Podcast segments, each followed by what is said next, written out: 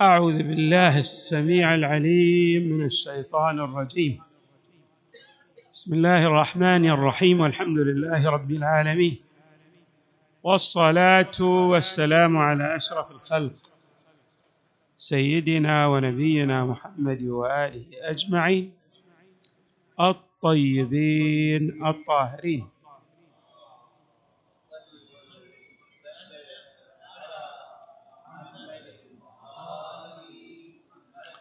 قال الله تعالى في القرآن الكريم شهر رمضان الذي أنزل فيه القرآن.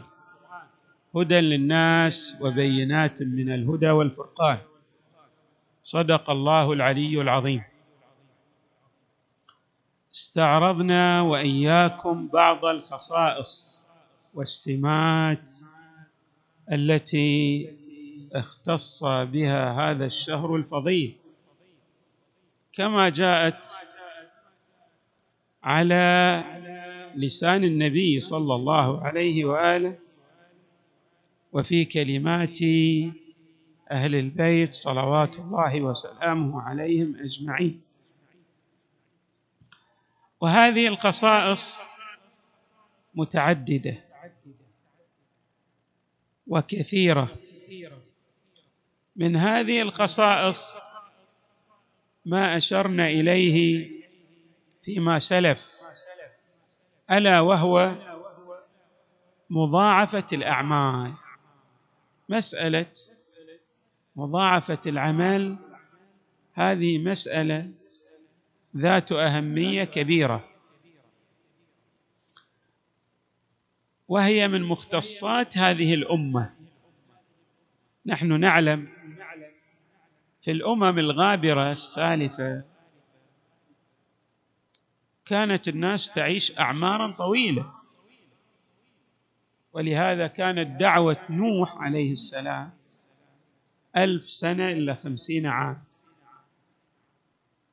الإنسان يعيش عمرا طويلا ويستطيع أن يؤدي اعمالا كثيرة.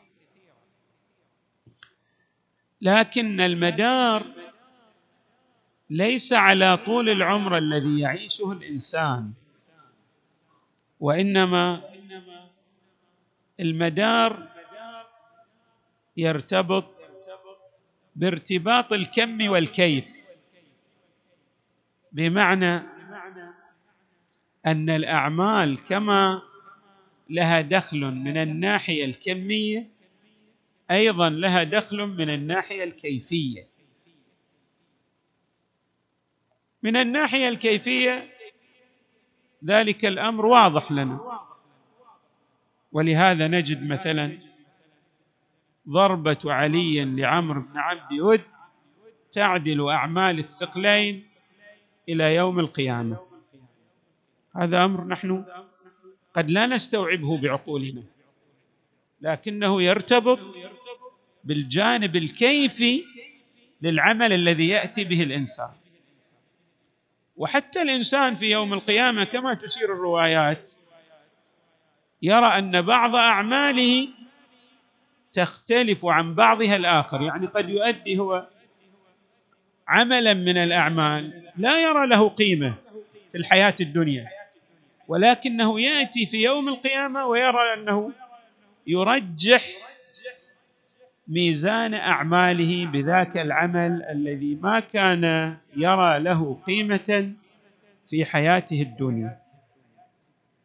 اذا الأعمال لها ارتباط من الناحية الكيفية. هذا واضح. ولهذا يدخل فيها الإخلاص بمعنى أن العمل الذي يأتي به الإنسان وقد أخلص فيه النية لله بحيث لا يريد إلا الله تبارك وتعالى. هذا العمل يختلف عن بقية الأعمال. نحن الآن نأتي بالأعمال وهذا لا بأس به وقد أمرنا به أيضا في الروايات. مثلا لاحظوا نأتي بالصلاة وبالصوم وبالحج ولكن أيضا نهدف من الإتيان بهذه الأعمال أن نتقرب إلى الله من ناحية وأن يحقق لنا الحق تبارك وتعالى بعض المقاصد وأن يقضي لنا بعض الحاجات من ناحية أخرى. هذا لا بأس به.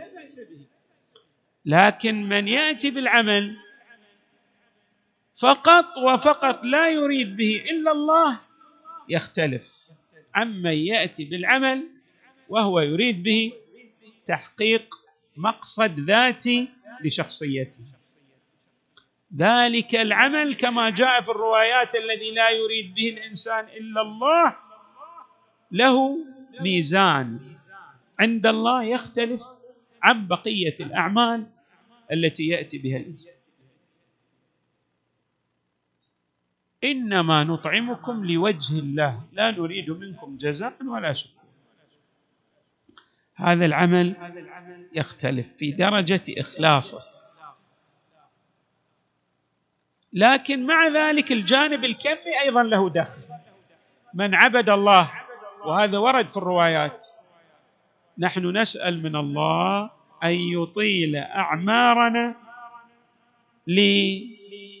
لننفق هذا العمر في سبيل الله. يعني في طاعة الله. نؤدي صلوات أكثر نحج أكثر نؤدي نوافل أكثر. هذا مطلوب من الإنسان. وله دخل أيضا بمعنى أن الجانب الكمي أيضا له دخل في تقدم الإنسان من الناحية الرتبية.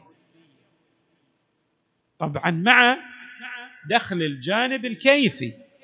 طيب إذا كان الأمر كذلك الذي عاش في زمن نوح عاش 1500 سنة وإحنا كم نعيش 60 سنة أو 40 سنة.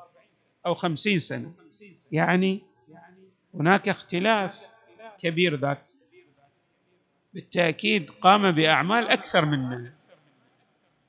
فكيف ترجح أعمالنا على أعماله لكوننا من أتباع المصطفى محمد؟ ما صلي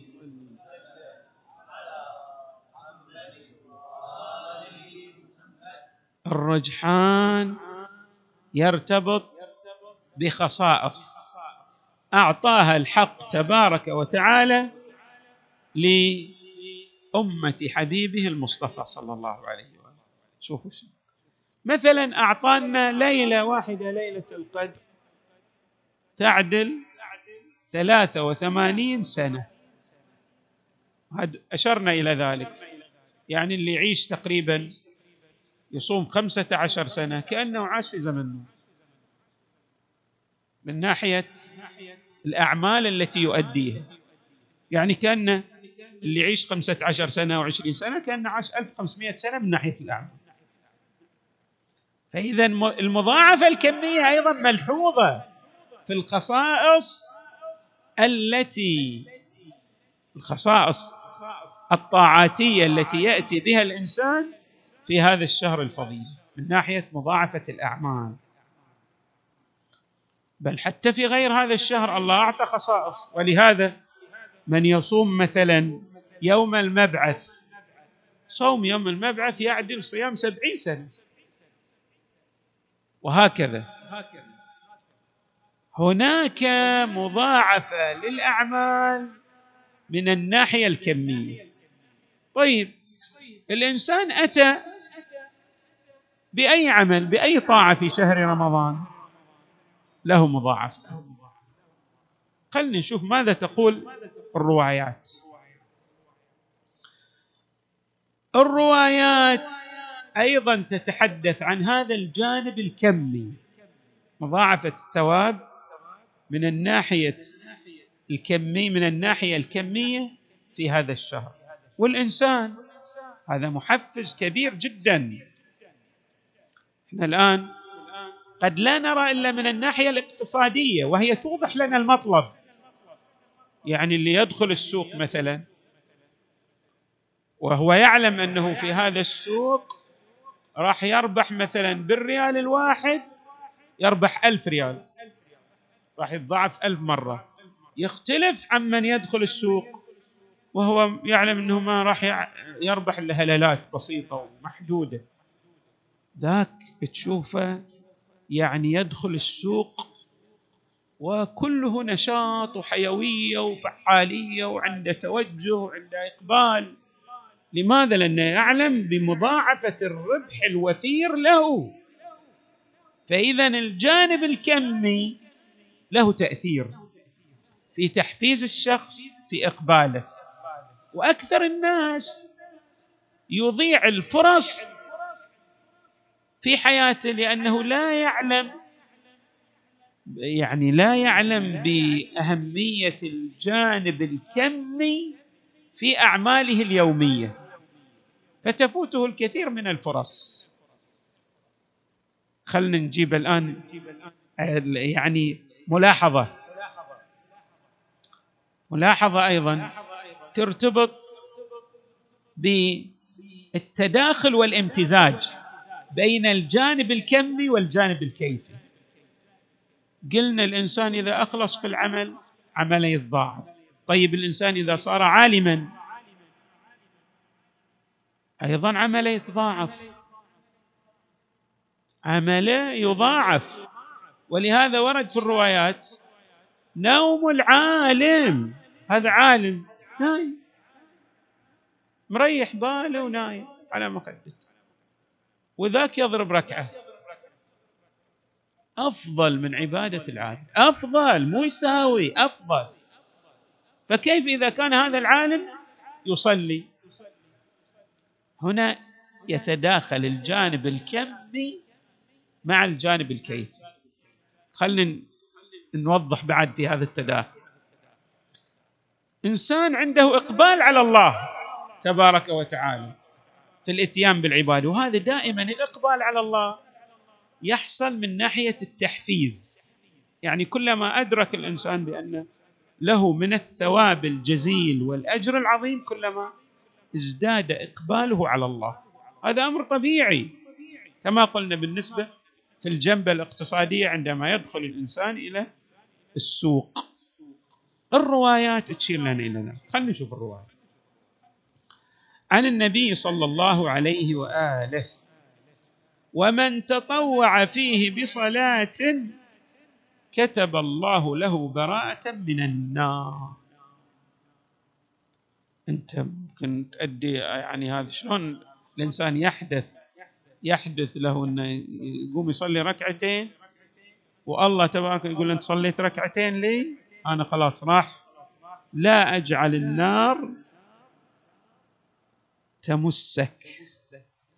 ما تمسسك النار بسبب هالركعتين طبعا ما في شيء إلا وله شروط. إحنا الآن نتكلم على فرض كما يعبر العلماء أن هذه الشروط أخذت على نحو التقدير. يعني طبعا الإنسان فرضه صلى طول الشهر وهو يصلي ويصوم لكن يأتي بمعاصي والعياذ بالله. لا هذا راح يأثر يحرق تلك المعاصي تحرق أعماله التي أتى بها وهي طاعة لله. كن وإحنا لابد أن نلتفت إلى هذا. إنما يتقبل الله من المتقين. هناك حصر كن نلتفت إلى هذا. أيضا النبي يقول ومن تطوع نعم. ومن أدى فيه فرضا كان له ثواب من أدى سبعين فريضة فيما سواه من الشهر. شوفوا إحنا الآن الأعمال تبدأ بمضاعفة عشرة. يعني أنت تأتي بحسنة لك عشر امثالها في غير رمضان. بس المضاعفة في رمضان كم تبدأ؟ من سبعين. من سبعين. ولا ندري طبعا هذه السبعين. هل المقصود بها العدد أو المقصود بها الكثرة؟ لعل المقصود بها الكثرة لأن في تعبيرات العربية سبعين لو استغفرت لهم سبعين مرة. في مسألة يمكن السبعين هذه لا يراد بها العدد. يراد بها أن المسألة أوتوماتيكيا الذي يأتي بالعمل الصالح تبدأ مضاعفة من كم من هائل لا حد له ولا حصر. لا يعلم به إلا الله. فيكون يلتفت الإنسان إلى هذه الخصائص. طيب. ومن أكثر فيه من الصلاة علي. النبي ثقل الله ميزانه يوم تخف تخف الموازين. اللهم صل.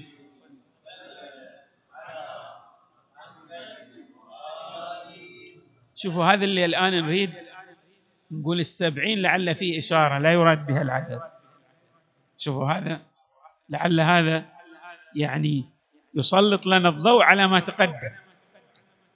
ومن تلا فيه آية من القرآن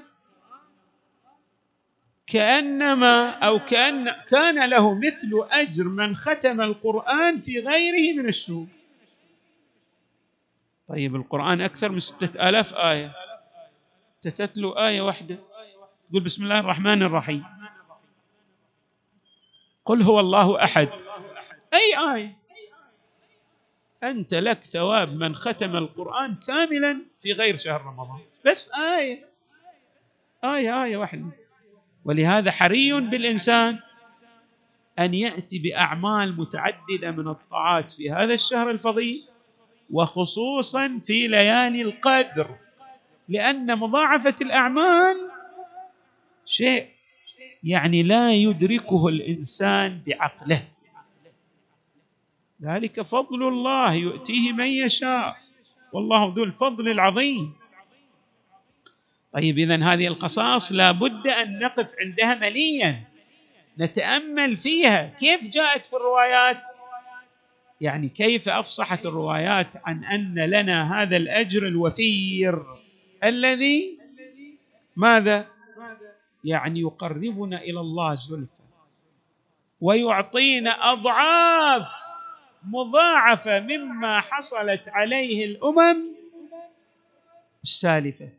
يعني إذا ذاك مثلا الله خلنا نقول الله ضاعف له الأجر عشر مرات. إحنا كم راح يضاعف لنا الأجر؟ آلاف المرات. كل هذا ببركات المصطفى محمد.